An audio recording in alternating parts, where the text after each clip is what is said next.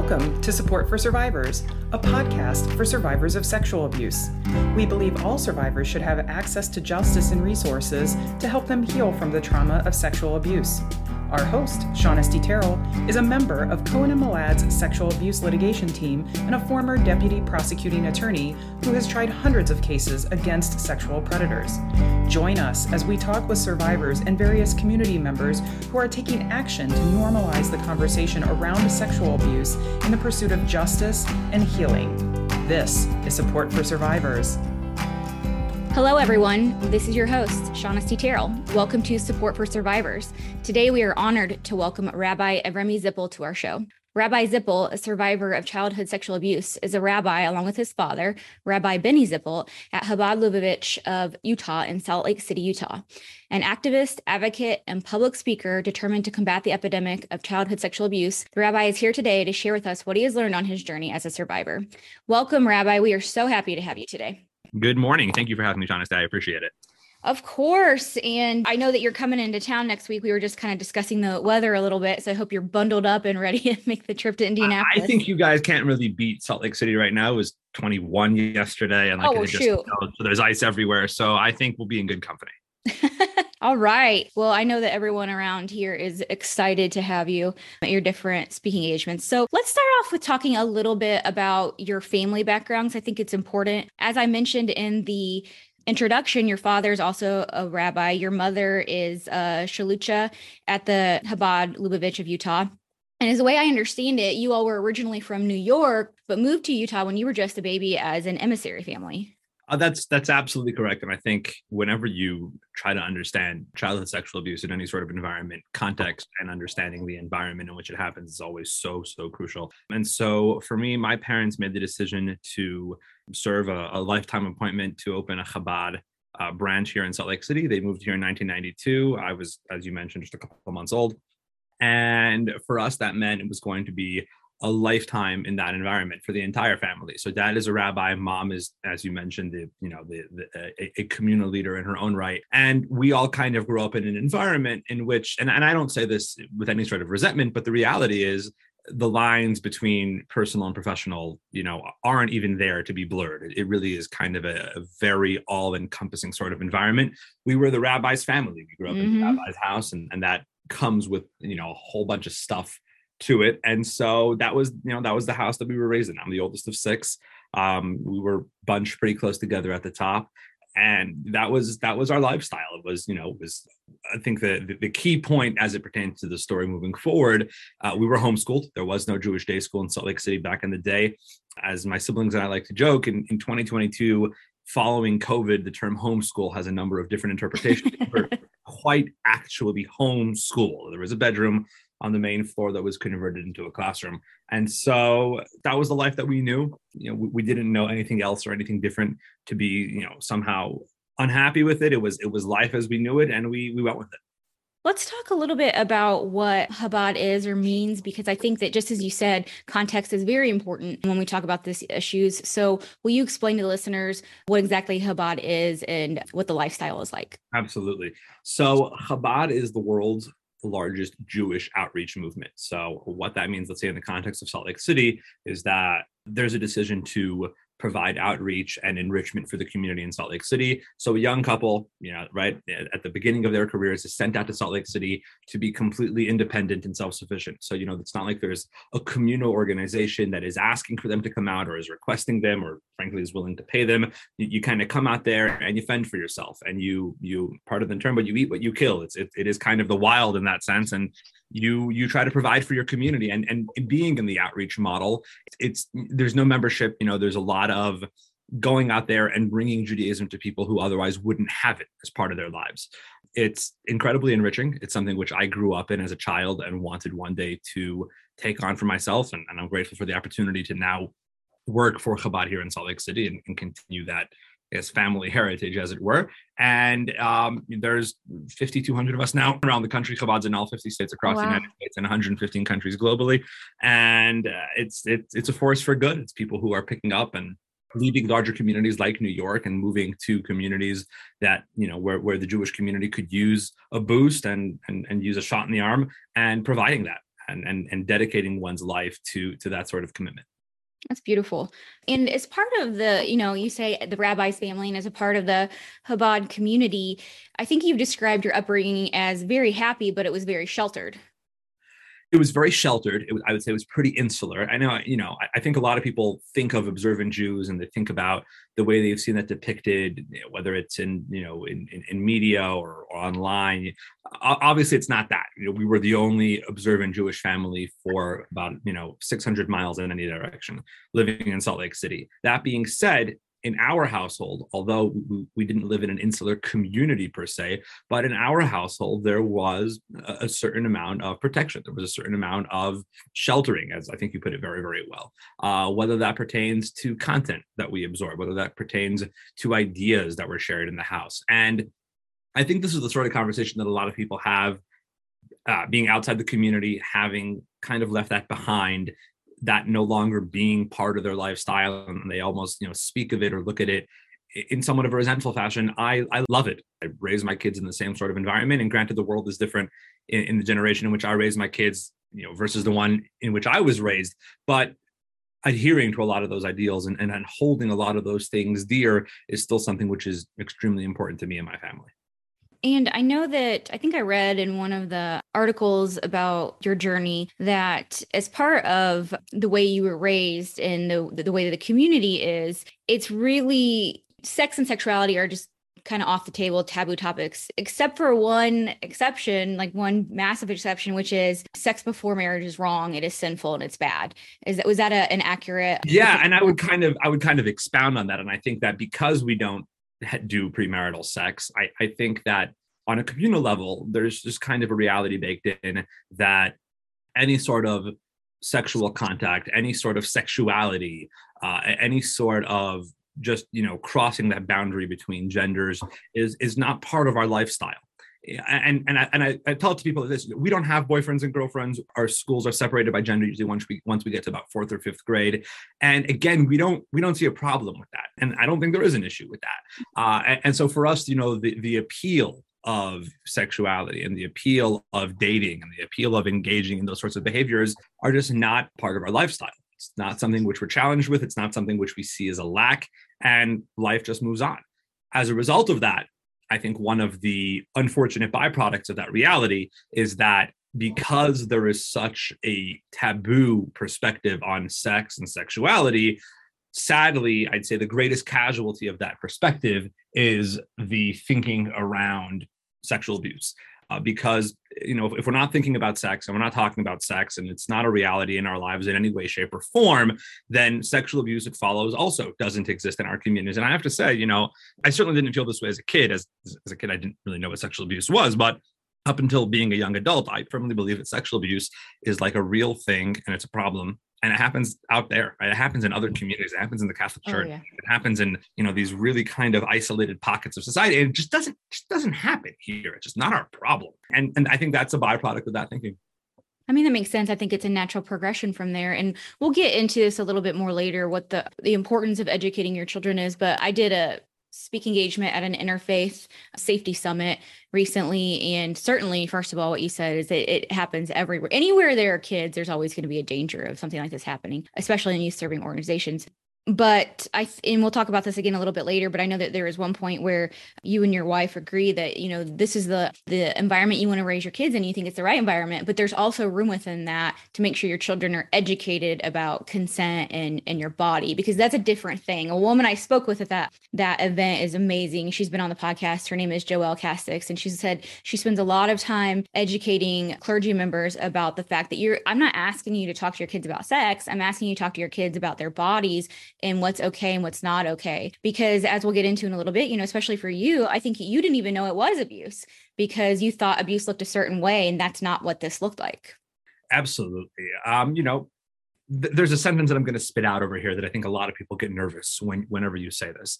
Times are changing. Times have changed. Now, when you live in a community that lives by the values of upholding traditions and ideals that are thousands of years old. I think when you come out with that with that sentence, a lot of people, a lot of people will hesitate. They'll be like, "Whoa, you know, we don't we don't do changing realities in our community." We don't. True, fair enough.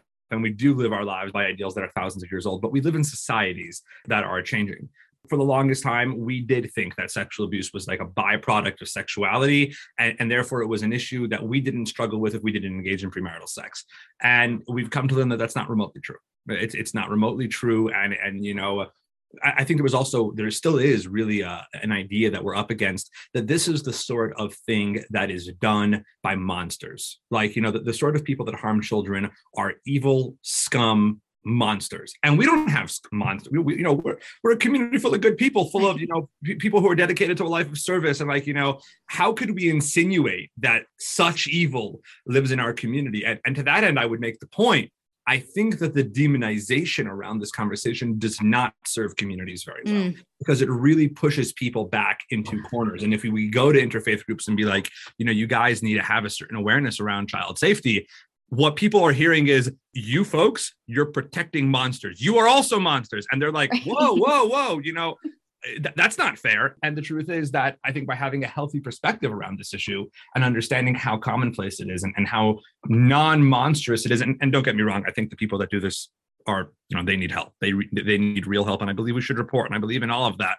And also i believe that the really intense polarizing conversations around this topic don't do a lot of people a lot of good. Mm completely agree because just like you said people envision it in a certain way that it is some monster but that's not what the person looks like most of the time. Again we'll talk about that in a little bit but you know these people are grooming everyone around them not just the child. And so that's why they're trusted. It's not you know it's easy to see the creepy guy hiding in the bushes at the playground as a threat okay that's weird but you know not your nanny who would think that and so let's let's go ahead and get into that a little bit. You know, you as a kid, by all accounts, I can see were a pretty just a very bright kid, a very good kid. You were reading both English and Hebrew by age four. You were, you know, referred to as assistant rabbi to your dad with helping congregants doing things you know, great kid, homeschooled by mom. And at some point in time, you know, your parents did have a growing family. And so they decided to bring uh, this nanny on when you were about eight years old. Is that right?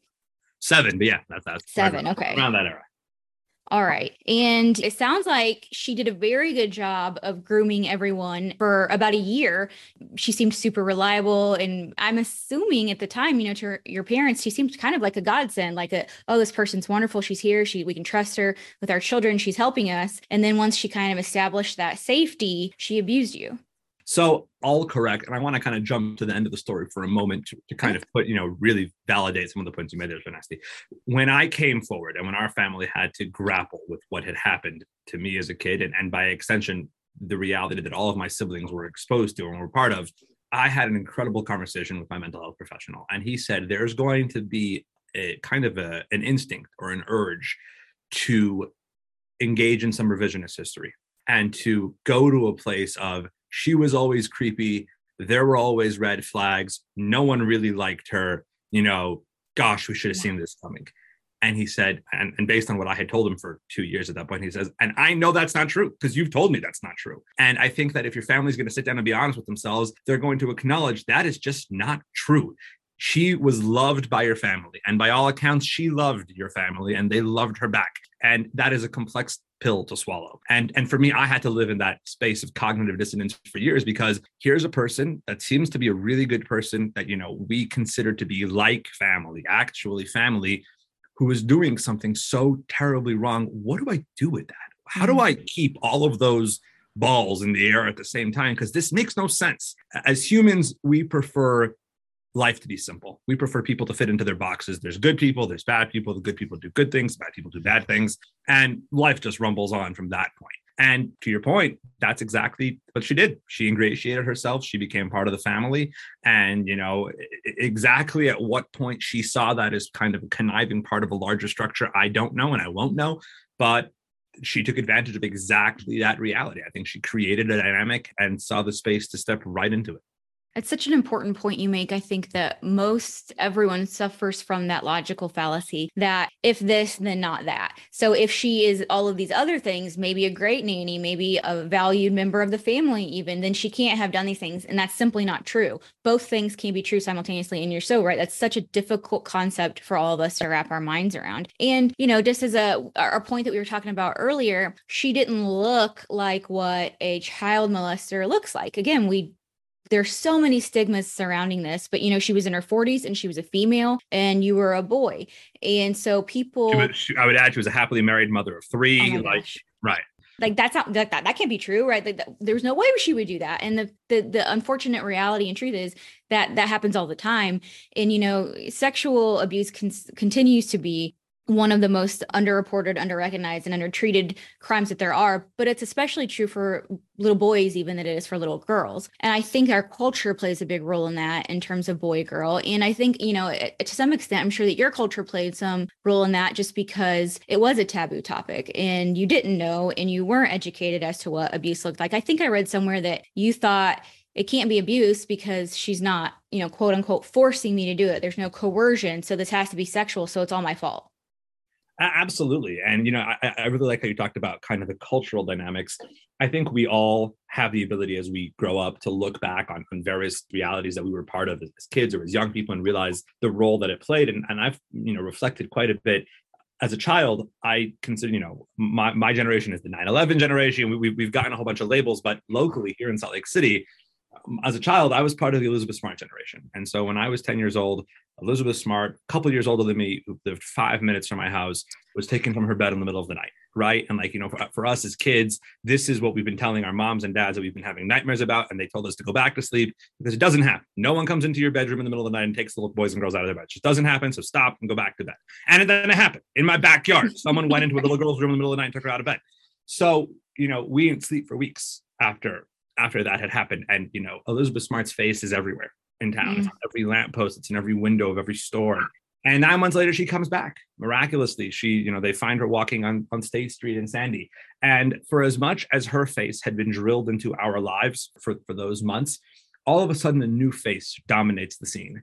And that is the face of her captor, of Brian David Mitchell. And, and his face is just, you know, leading off the, the, the news every night. And it's the, the cover of the paper every single day for years. This trial would go on for 11 years. You know, that face just became part of a reality forever. And as I think about it, her return, in a certain sense, had more of a long-term effect on society than her than her kidnapping because it became ingrained in our subconscious, became part of our psyche. When we would see that face of Brian David Mitchell, you know, the homeless, unkempt, long, mm-hmm. straggling beard, you know, mm-hmm. eyes that just belie a mental illness.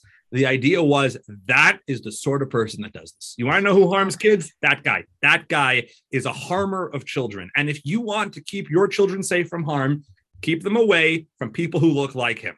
If you see someone who looks like him, he's out there to harm kids, keep them far away from him. And and I, whilst this whole dynamic is going on, am being harmed by a loving, caring, happily married mother of three, wasn't homeless, you know, came every morning with face of makeup. And I and I think that when you think about, you know, how society dictates certain realities to you in your psyche, I think that's a big part of that. I think it's Oh. a very big part of that in that sense. Well, that's such a such an important point because where we glean our information, even when we don't know it, and how we conceptualize things is what we see and what we hear. And so it just happens. You don't know how that happens. It just does, or we think it just does. But this is how it happens. That's exactly right. And when we're not putting the word out there, that's like, sure, that you know, that's something awful, very unlikely to happen, could happen, obviously did happen to Elizabeth Smart. And she is, my goodness, what a hero and a beautiful person. But the reality is over 90% of child abusers are someone that the child knows and trusts and maybe even loves because that's how they gain access to the children in the first place. And so I know for you you said that you know your mom homeschooled you and your siblings and then your nanny would come and help mom out as well and so the abuse was occurring in your home often while your mom was home and your siblings were around Well, right I mean, so all the time when my siblings were around, and I'd say 95% of the time when mom was just upstairs. Uh, Which, which again, right? You know, again feeds into that. Okay, so so this can't be that, right? You know, we tell our kids don't talk to strangers on the playground because playgrounds are places that are ripe for sexual abuse, but not not homes, right? Not not our backyards. And again, you know, it really feeds into just how that information is processed and and and absorbed because I think that's a great example of where that could not be further from the truth. That's why we do what we do, right? That's why we're trying to educate everyone and get the message out there that this is actually what it looks like. This is what you need to, th- these are the things you need to know in order to protect your children. And I want to talk a little bit about dissociation. I I read something that you said during the abuse that you would fixate your eyes on the nasty wallpaper in the bathroom as if you could disappear by focusing your gaze on one spot. And you likened it to an out of body experience. A lot of survivors liken it to switching off as a protective mechanism to just get through it. I think that what survivors of, of, of every stripe and color have in common is an inability to live in a safe fashion in our body. Our, our body is holding on to so much pain and so much trauma and so much discomfort. Mm. We we don't know what to do with it. We just don't know what to do with it. Shortly after I my story came out, I had a conversation with a survivor who was struggling with an eating disorder.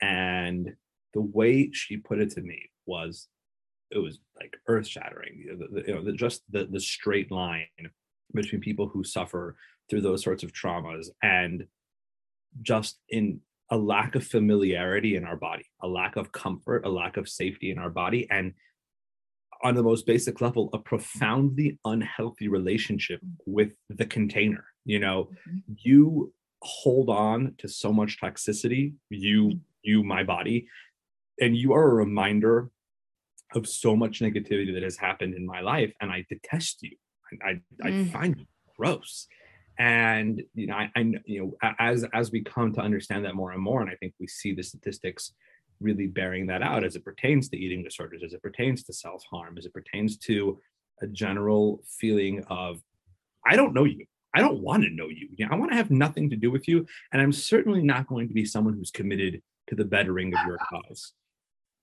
I speak to survivors all the time who, even if it's not something as drastic as an eating disorder, but you know, they'll be overweight, you know, they'll struggle to exercise, they'll struggle to have a healthy relationship with themselves, with their body, because it is a container of so much grief and sadness and, and misfortune.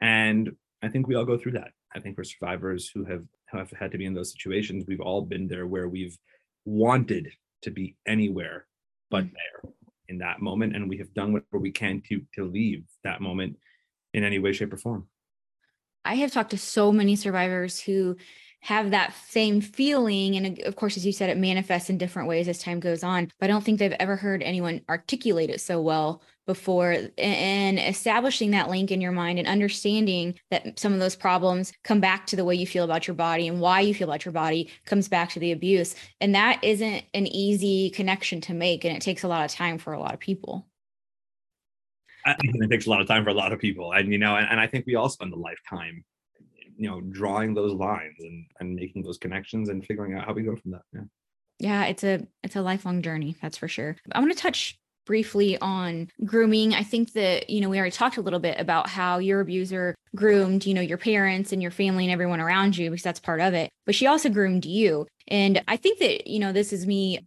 this is my opinion, so forgive me for that. But I, I, think that she probably was able to target you. She probably used the fact that she knew that you didn't know what abuse was and zeroed in on you because of that. And then she told you, you know, that you were special and that it was because you're so mature and that she was just trying to help you. And someday, you know, she was going to help make you into a better husband for what she was doing to you. So a number of years ago, we had an IT guy here who works for the synagogue, and he sent me an email that he was performing a vulnerability assessment on our computers. And I heard those words, and I decided eh, it, there, it's words to live by because in my mind, grooming is a vulnerability assessment. Grooming, when a predator is in a situation and they want to figure out how much space they have in that situation, that is when they'll engage in behaviors of grooming and they will assess the situation to determine how much vulnerability is present in that situation. No predator in my opinion in the history of the world has you know woken up one morning grabbed a kid and, and just abused them point blank and, and hope that it would go unnoticed. There is a vulnerability assessment there that, mm-hmm. that assesses can this kid keep a secret for me? You know where where can i isolate this child? And where can how can i cut them off from their natural presences of support in their lives? What does that look like? So you know a, a lot of times and again i think we talk about how reality moves us away from conventional thinking. So we think conventional thinking is grooming means you know scary people giving out lollipops on on the playground. And, and again more times than not it's got nothing to do with that. Grooming is about determining the status of a situation.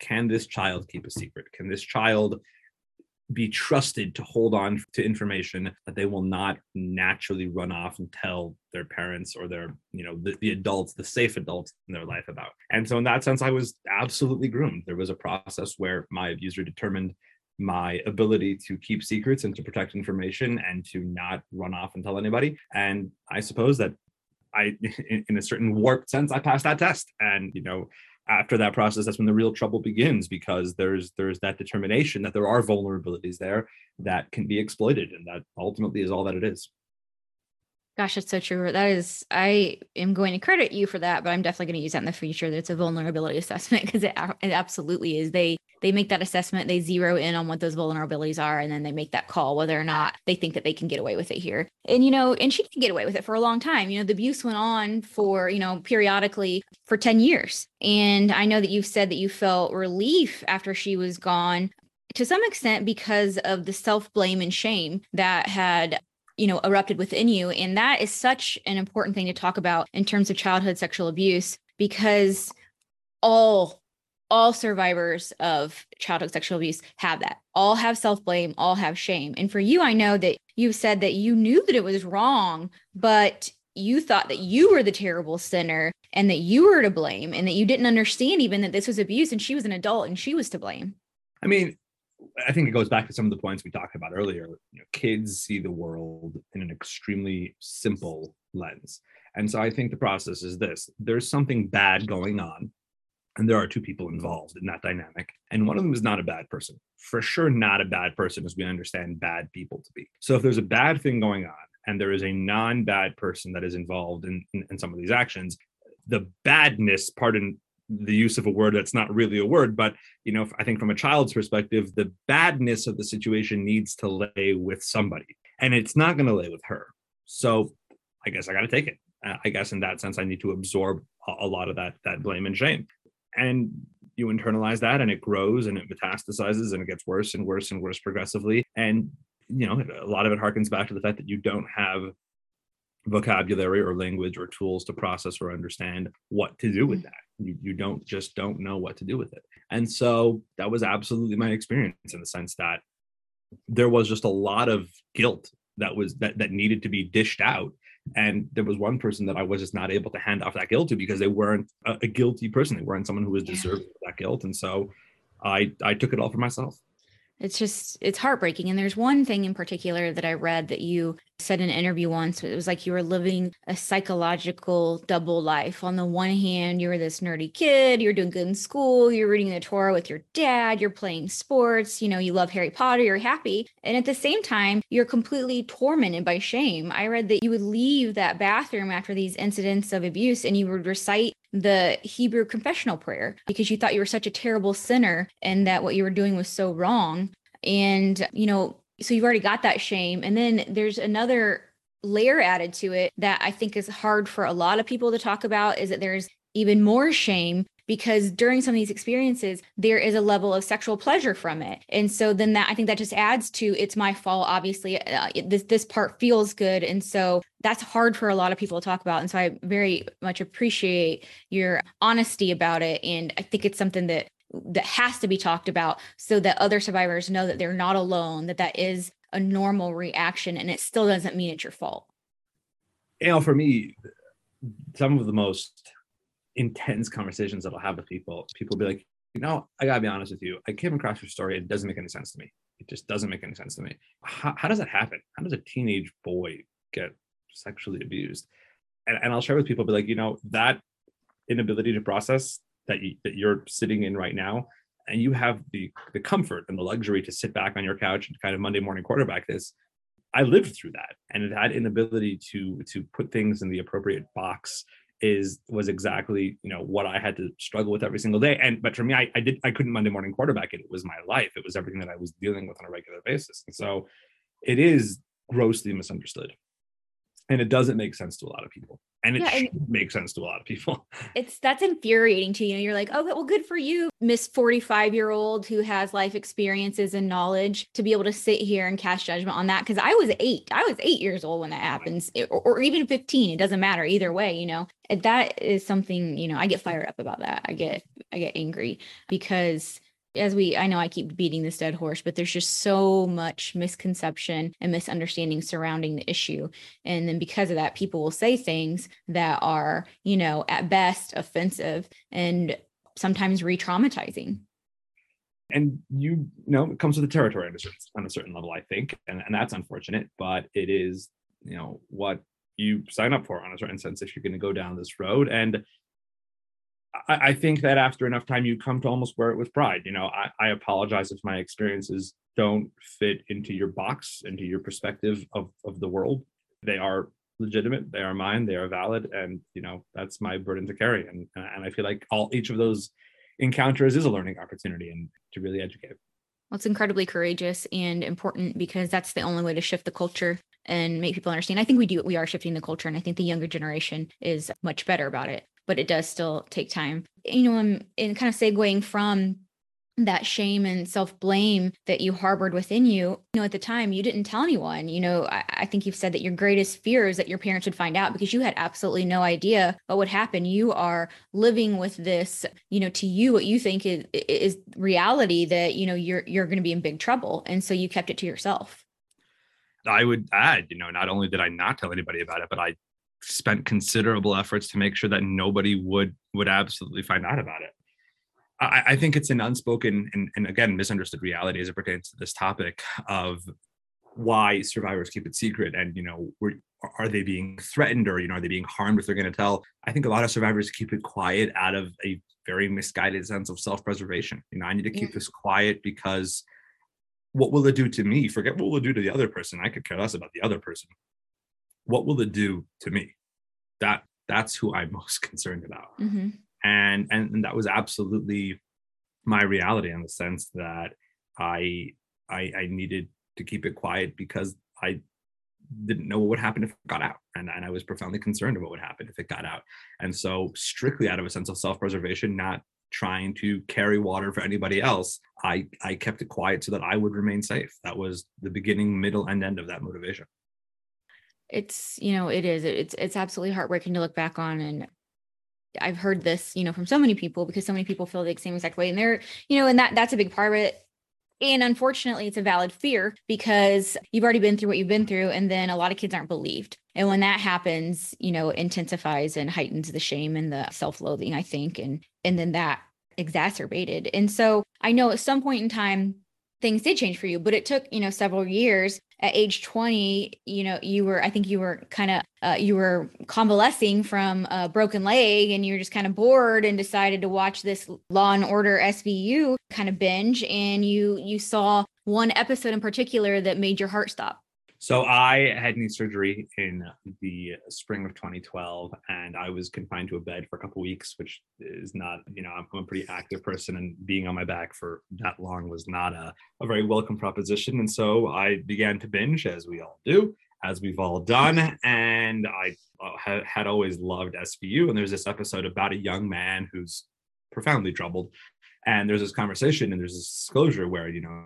he's had this troubled childhood and his mom tells the detectives about the things that his nanny made him do to her. And the detectives are like well you know that all makes perfect sense. Your child has been through sexual violence. All of his behaviors kind of all fit in the box. And i remember watching it and i'm like okay i'm sorry. What? You know i i, I get that it's, a fictional show but like they wouldn't like make up lies on the show. It, it sounds like they're suggesting that th- what this young man went through is textbook sexual abuse, and that doesn't make sense to me on a number of levels. And so I don't know what to do with that.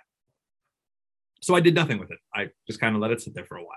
so like the seed was kind of planted but I, I'd say the seed was planted is a, is a great example, and you know. I think that folks who plant seeds for a living will tell you that not every seed that gets planted turns into something, you know, and and there's a lot of factors that go into different seeds turning into something larger than a seed. And so I think that seed was planted and it sat there for a while. And, and from time to time, it would call for reflection. and introspection. Mm-hmm. Is that is that accurate? And I didn't do anything with it. I let it sit for a while and I let it kind of gather dust and and, mm-hmm. and would wait for its time when it would, you know, come forward. It's it's such it's the journey is just so different for everyone and it takes, you know, you have to do it on your own timeline. And I think for you, maybe it sped things up a little bit. It was only a couple years later, you know, you were ordained a rabbi, you get married, you become a father. And I think that you said uh, at some level, and I don't know if it was conscious or subconscious, that you thought, when I get married, you know, it's going to be like the cure, like I'm going to be cured, everything is going to be fine. Like that's when I'm really going to be able to move on. But really, the opposite ended up happening. And it just fueled all of those feelings of guilt and shame and confusion that were a big part of your psyche. I think like many survivors and, and, like many people who, who struggle in life, I, you know, cast all my hopes and dreams on outside circumstances having the ability to change an internal reality. And so, you know, something was going to happen that I did not need to necessarily do the intense internal work on that would change everything. Becoming an ordained rabbi, moving out to serve a community, marriage, fatherhood, and that's not necessarily in chronological order, but some, you know, the the circumstances would change, and then everything would be all better, and and that would just put an end to all of the internal misery. And as each one of those mile markers were passed and things didn't change, I think that it only made the torment worse because there was less to look forward to. You know, what if I get to that, that'll change. Well, I did and it didn't. So okay, so the next one, when when that happens, that'll be a huge game changer. Well, that happened, and it wasn't, and and on and on it goes, and, and I think it comes to a point where you run out of external circumstantial changes, and at some point you're like, okay, yeah, I, I suppose nothing outside me is going to change the reality without my doing the work on my own, and I don't, I don't even want to entertain what that looks like. Uh, gosh, I guess you get to a point where that's got to be that's got to be a pretty low point and it sounds like it must have been a low point for you because you started you know exhibiting external behaviors that made your wife and your parents very worried about you to the point where they were like i think you should see someone which is you know a pretty big thing within your culture because that isn't something that is necessarily normal or common for um, people to seek outside help with a mental health professional. Is that fair?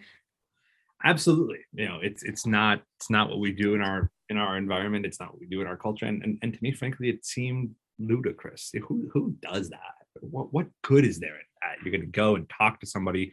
What do you hope to accomplish? What do you mm-hmm. hope to achieve through that sort of conversation? And you know to me internal issues were best dealt with by cutting off oxygen.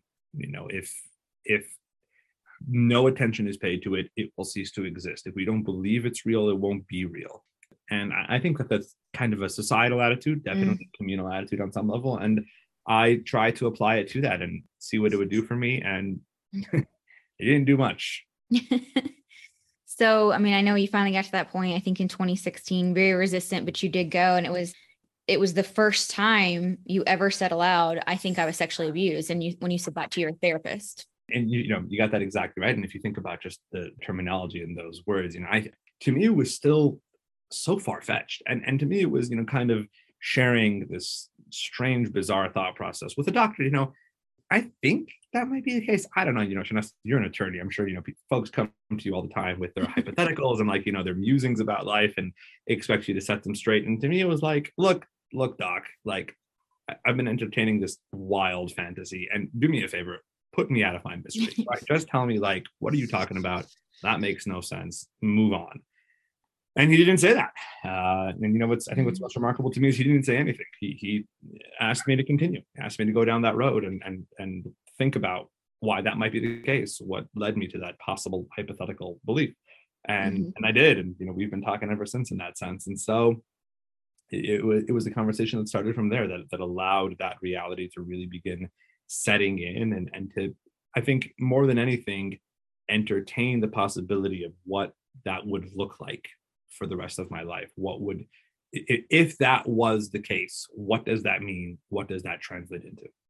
I know you've spoken about how that kind of evolution of understanding and to some extent acceptance happened. I believe you know you you start at this point where you're reluctant to even go and like this isn't going to help me. And then you know, through help and speaking about it with your therapist, you get to the understanding you're like, okay, it was wrong. And then not only was it wrong, it's not my fault. And not only was it wrong and it's not my fault, but this was a crime that was perpetrated on me. And that journey, I think, is painful and difficult but did you feel any sense of you know i don't know catharsis or peace when you got to that understanding or you know was it do you still see that was kind of like the one of the beginning parts of the journey I, I think that when you get to that point there's definitely a cathartic effect but it's it is fascinating to me thinking about my own story and, and watching others go through it how resistant we are to arriving at that place and so a couple months ago um my wife's car was broken into at night, you know, someone jimmied the lock and you know rummaged through the car, and there was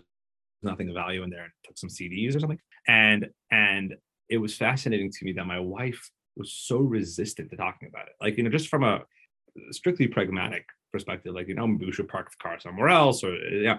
And it, it was fascinating, you know, when when we are taken advantage of, when we are manipulated, when we have something taken from us, even completely worthless CDs, who listens to CDs anymore anyway, right? you know, but but that that reality is so painful to know that mm. another human being is able to exert that level of control over us. And you know, I think you take that and you, you multiply that by about a million. That that for me was the beginning of the therapeutic process. Was you know, someone took from me, someone took advantage of me, someone manipulated me, someone lied to me. It was amazing to what lengths I was willing to go to fight that reality and to to rather accept the blame upon myself than offer space to that possibility to that version of truth that that I had been through that and and that was a fascinating journey into the human psyche as it were. Uh, and and eventually you get there. Eventually you do get there and you begin to process that this was done to you. You were not part of this. This was a crime. And and i think that lends itself to a whole another layer of questions. It's so interesting. You're uh, in. I don't want to go too far into the weeds or off um, topic here, but it, it, it makes you think back to to heck no, they, the child didn't say anything because as an adult, as a grown man, with the knowledge that you have and with you know the life experience that you have, and you're still so resistant to thinking that someone did that to you, that someone took that from you, because it is such a violation. And I I love that you compared it to you know your wife having just you know worthless CDs, you know nothing that even meant like nostalgically or, or sentimentally of um, any importance so it wasn't the value of that it's just when something is taken from you it is such an intense feeling and when someone's taking your innocence from you my goodness of course a child that w- wouldn't tell something like that. And so i know that that you know that uh-huh. journey is long and it's you know sometimes i know it feels like it's one step forward two steps back.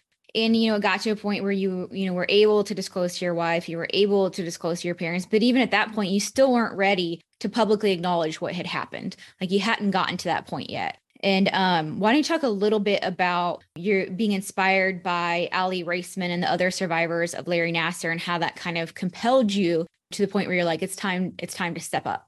So, I mean, I think first and foremost, uh, I will be in Indianapolis in the next couple of days, and I think it is important to note uh, what a fundamental role Indianapolis plays in that entire story.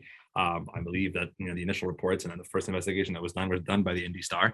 You know, I, I've done my homework on the topic enough to know that, and so you know, kudos to Indianapolis.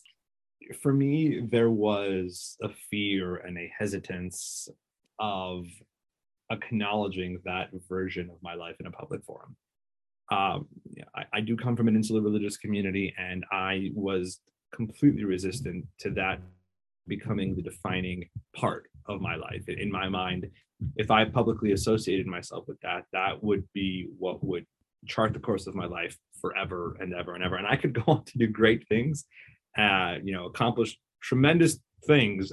It's still, you know, that's what would attach itself to me till the end of time. As I'm laboring through that process, the world is changing. You know, this is 2016, 2017, into 2018, and people are coming to terms with themselves. People are coming to a place in their lives where they can they can accept themselves for who they are, notwithstanding horrible, traumatic things that they have been through. And it's happening on a public level, and it's happening on in a very widespread level.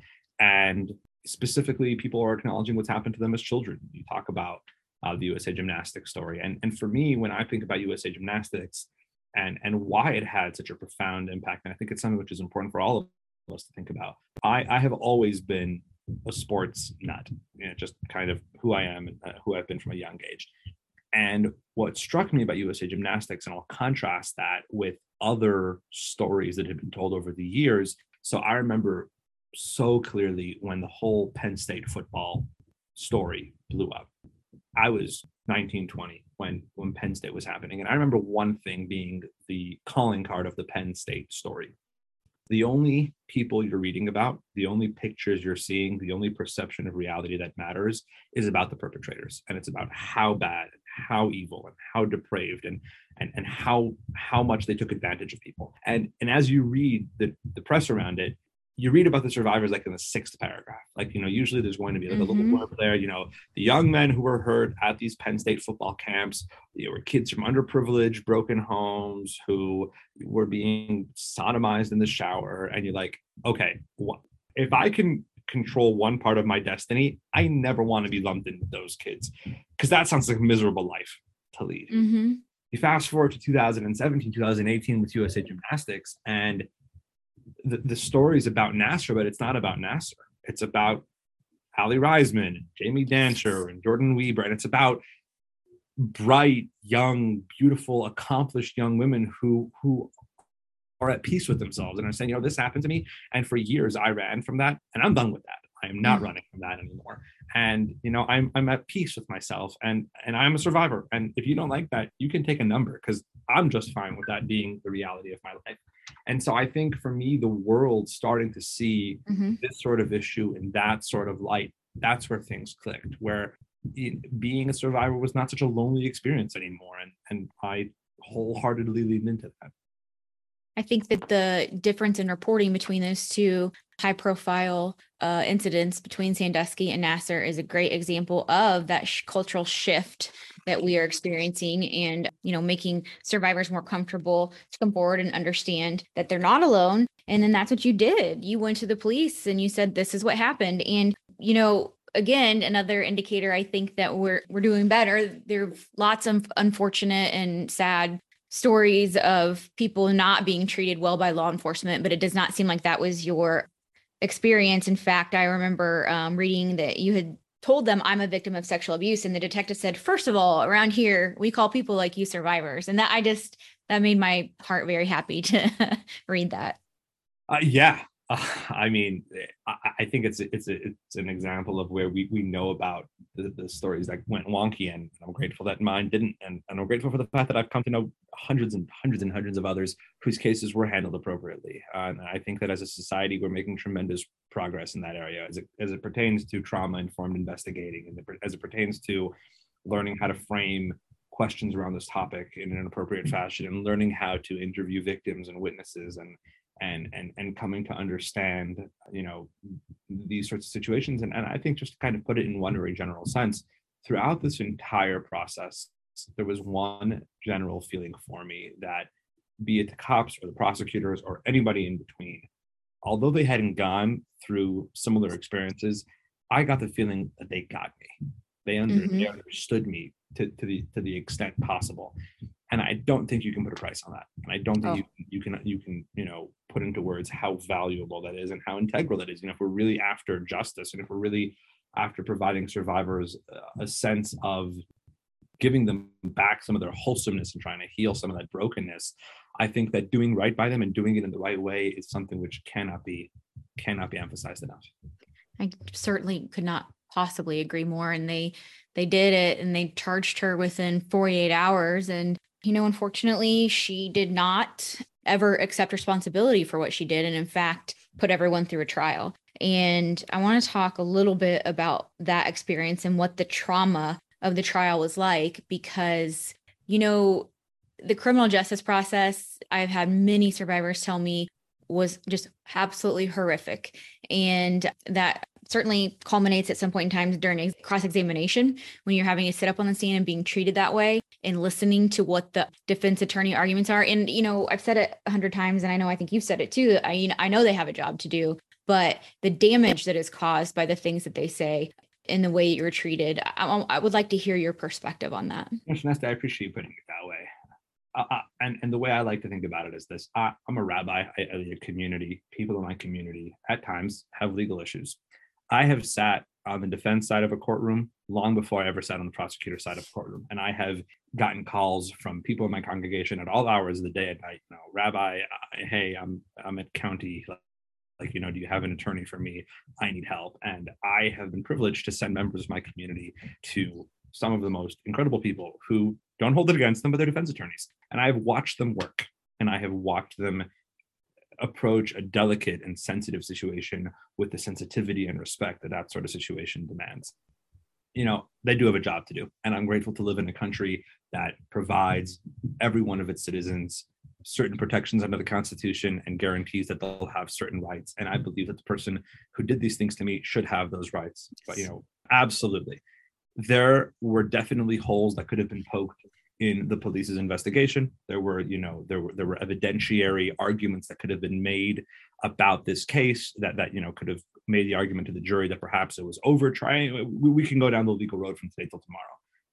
What was most damaging to me is how adversarial the process was, and and the defense was not after evidentiary motions, and they weren't after poking holes in the investigative process of the story. As, as I see it, the defense saw this as as really kind of a, a, a one way street. Either we tear her, or either she gets torn down or you get torn down. And whoever is left less bloody and more intact at the end of this will be deemed the winner. And so pro- prosecutors going to try to make her out as, you know, a pedophile. We're just we're just not going to make you out as a pedophile, but we're going to go to the umpteenth degree to make you out as the most subpar human being that's ever walked the face of the earth and it's unfortunate. It's unfortunate that we live in a world where mm. those mm. are the choices. You know either either they get ruined or you get ruined but someone's going to come out of this with their life destroyed. And, and and i and i don't know that those are the rights that that people you know that those are the rights that are guaranteed. I don't think that for someone to report a crime for us to tell them well under the constitution your life's going to get destroyed in the courtroom. Yeah. um you know but that's that's life. Um and so that's that's pretty much a microcosm of what it was. It was brutal. It was horrific. It was traumatizing. And we won, whatever that looks like.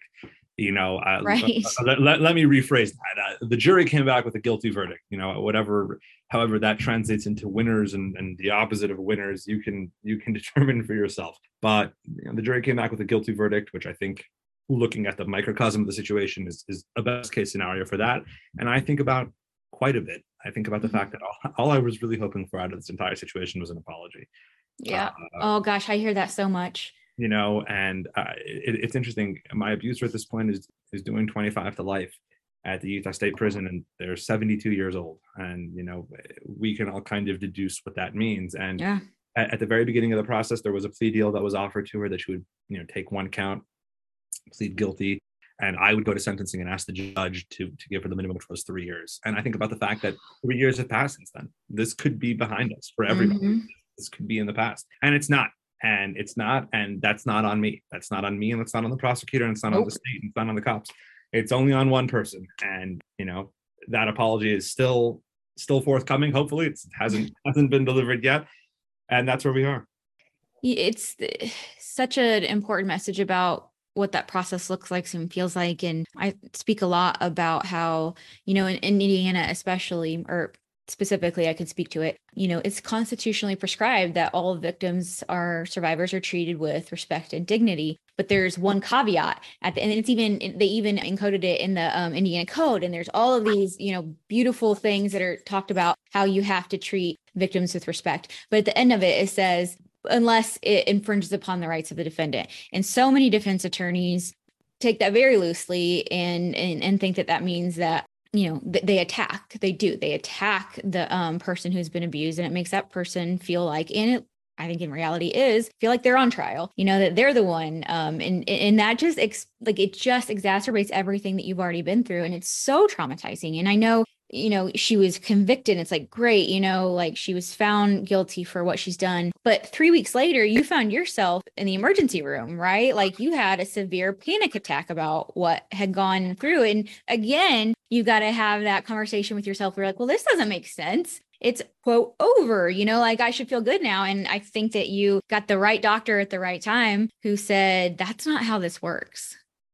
You know, I remember sitting there in, in, in, the in the bed in the ER and the, the cardiologist guy. I thought, like many people who have had intense panic attacks, I thought I was having a heart attack. I thought this was, you know, this this was the end.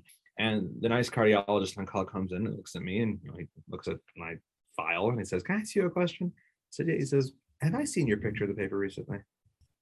And I, I understood what he meant with that question. Like, and he, I said, Yes. And he says, I mean, I'll be honest, I, I'm not terribly surprised that you're here. You're having you're having a panic attack. And, and he said, frankly, I'm surprised it's taken you this long. This is three weeks after trial. I remember walking out of the hospital thinking to myself, could anybody have predicted this? You know, at some point, the prosecutor, you know, somebody would have been like, by the way, like, you know, you're going to go through this and you're going to do the whole thing, and there's a good chance you'll probably suffer for it afterwards. And and assuming that's the case, you know, I know people will read my story and, and potential victims will read my story and be like, okay, well, I'll sign up for this, and then I'll just, you know, make sure I have a car on standby waiting to take me to the local ER for when I have the inevitable panic attack. Are we really doing this? Are we really signing people up? Are we sending off sheep to slaughter? You know, for this environment where we're we're almost guaranteeing that you know you'll do the thing, you'll testify, you'll you'll tell your story, you'll find your voice, get a guilty verdict, you'll find justice. All of these buzzwords, and likely by hook or by crook, weeks later, days later, months later, you'll mm. be paying for it in in a very personal, intense way. If we know that, what are we doing? Mm. What are we doing here? right? Like if we know that information to be true, what sort of society can we claim right. to live where that is expected and, and is happening on the right? And I don't have a good answer to that question. I do not have a good answer to that question. I think it's a question that I'm going to keep on asking, but I, mm. I, I, I don't know what to say to answer to that. I've been doing this work for a long time and I don't have the answer either. If that tells you anything, so we certainly have a lot of work to do. But well, I think that, yeah. that's one of the major, you know, takeaways. And I know that you have several that are important in the message that you are disseminating to the world. And one of them that it is a lifelong journey. Your life is never the same. It's never over. And I think that there are times when it's, you know, maybe better or easier to deal with, or maybe it's lying a little bit dormant. But there are things that will pop up throughout life. And truly, you're just a survivor is never the same after that's happened to them. I, I, would say that was the biggest adjustment that I had to lean into in, in early therapy. And I would say that it's the most constant part of the journey is that this is going to go on forever. Forever is a scary term. I personally, I believe that the sooner you come to terms with that in all of its inevitability, the better off you're going to be. It's going to go on for a very long time. It's, it's going to be something you're going to grapple with every single morning that you wake up. And I think at some point you don't fight that anymore. And I think at a certain point you learn to find meaning and purpose for your life in ways that you hadn't anticipated. You know, I I'm okay with this being my journey forever and ever. Um, mm-hmm. and, and, and not only that, there's there's something there for me. There's there's a fight for me in, in all of this that that I'm content with, that I find happiness and purpose in as well. For me, that's a large part of it. For me, I think being in that place of acceptance and, and grace with myself is is key to the entire healing journey. Yeah, I think that there's some level of peace when you get to that point of acceptance it still can be difficult, but it's such an important part of the journey. I know another thing that you've talked about is, and we've talked about a little bit today, the importance of bringing the issue into the light, having an open dialogue, and making sure that the children are educated. Again, not asking anyone to talk about sex with their kids. I, I would, I, I would, ne- I know you would never do that, but I would never ask anyone to do that. But just making sure that people understand that in order to protect your kids, they do have to have some level of education about what's okay and what's not okay when it comes to their own bodies. Absolutely. We're doing this over video, and you see behind me the uh, the article that ran in the local paper when I first told my story. It's up there on my wall, and I've got a seven and a half year old, and he can read, and you know the, the ability to assume a certain position of ignorance and, and, and hope he wouldn't figure out was not an option for me and my wife at a very young age for him. And we leaned into it. We absolutely leaned into it. There was just the sweetest episode that happened in my house a couple weeks ago. Um, someone came over to talk, a survivor here in the community, and I was like in the kitchen getting them a glass of water, and my son kind of walks by and and he says hi. You know, someone stranger sitting in the dining room says hello, and he says, "What's your name? What are you doing here?" And so the person says, "I'm here to speak to your dad." So he says, well, "What about?" So they said, "Oh, just something personal." So he goes over to them and says, "It's probably about sexual abuse. You'll be okay." like pats him on the hand and he walks off. And I thought that was I thought that was adorable. I thought that, that was, is adorable you know, and beautiful. I, I, I, thought that was so sweet. Like, you know, in his mind, it's it's it's not this huge, scary taboo topic. It happened. It happened to his dad. It happens to people up and down all over the place. And that's fine. That's that's okay. You'll be okay. He's okay. Um, and and I think you know if, if I had to pick a way to go about this, that's that's how I would want to go about it. I think that's you know that for me is is the path forward. It sounds like a beautiful, caring child, and I think that that is a great example personified of the next thing I was going to talk about, which you have talked about a lot, and that's the importance of hope. And I think that is definitely hope right there because you've got hope in the future for understanding and being able to act accordingly. But I think that that hope has also led you to the activism that you have really kind of leaned into since this all happened. I know that you've had lots and lots of people within your own religious community disclose to you, and you have reached out to the National Children's Alliance, established a partnership with them. I thought it was really cool how you were trying to work with them to figure out how to deal with this issue within your community because you know the, for people who don't know the national children's alliance is responsible for all the child advocacy centers throughout the country and that's where trained individuals called forensic interviewers interview children who um, have been sexually abused to try to you know get the facts out in a non-leading manner. And so i think it's really neat that you have you know taken the issue and tried to figure out how to tailor it to your own community to make sure that those kids are protected and that they feel safe enough and that there's a way that the whole community feels safe enough for the kids to be able to disclose what's going on.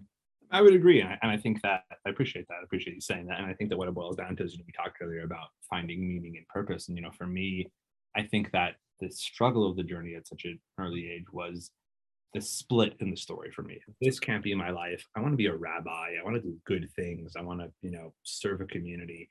I, I can't be bothered with this stuff. And, and, I think at a certain point, you find a way to really bring those two together. You know, I, I want to do good things. I want to serve my community. This is not an impediment from that. I can serve my community and do good things in this realm, in this space, while being completely leaned into the fact that this is my journey, this is my reality, and I, and I can help people in that way. And I think that the sooner that you lean into that, the better off you are.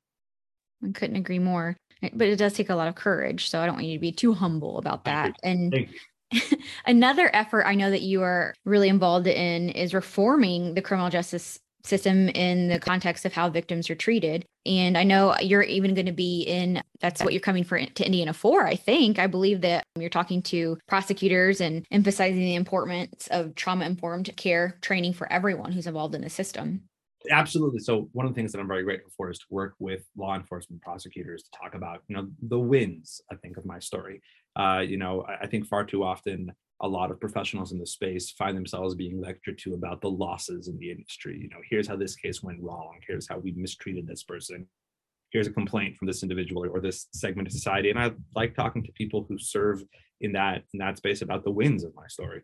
As it pertains to reform, I uh, you know I I am not the warmest and fuzziest friend of the defense bar here in Salt Lake City, and I you know, have made it very clear that I think that what happened at my trial is wrong and it's inexcusable and i'm not looking for apologies or handouts i want that acknowledgement so that it doesn't happen to the next person mm. uh, you know when i went to trial i had a family sitting in the courtroom and i had support and i had love and i was able to deal with a lot of the adversity that i found in the courtroom through my support system and i know mm-hmm. that there's a good chance the next person that goes through that won't have that support system mm-hmm. and so you know i think you know you you, you put it in, in such a concise fashion honesty you said you know we, we all talk about victims rights and you know it's kumbaya and it's unicorns and it's rainbows. And then there's that little line at the bottom that it says unless unless it messes with the sacred rights of a defendant then it all goes out the window. And then you know and i'd like to find a way where we can prioritize victims rights a little bit more. And i, I think you know the best the, the best compliment that i was given and it wasn't intended to be a compliment is several months ago someone you know i was talking to someone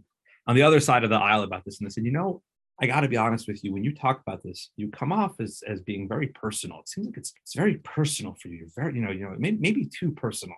And I said, you know, you're a defense attorney and, and you are advocating for defense attorneys' rights.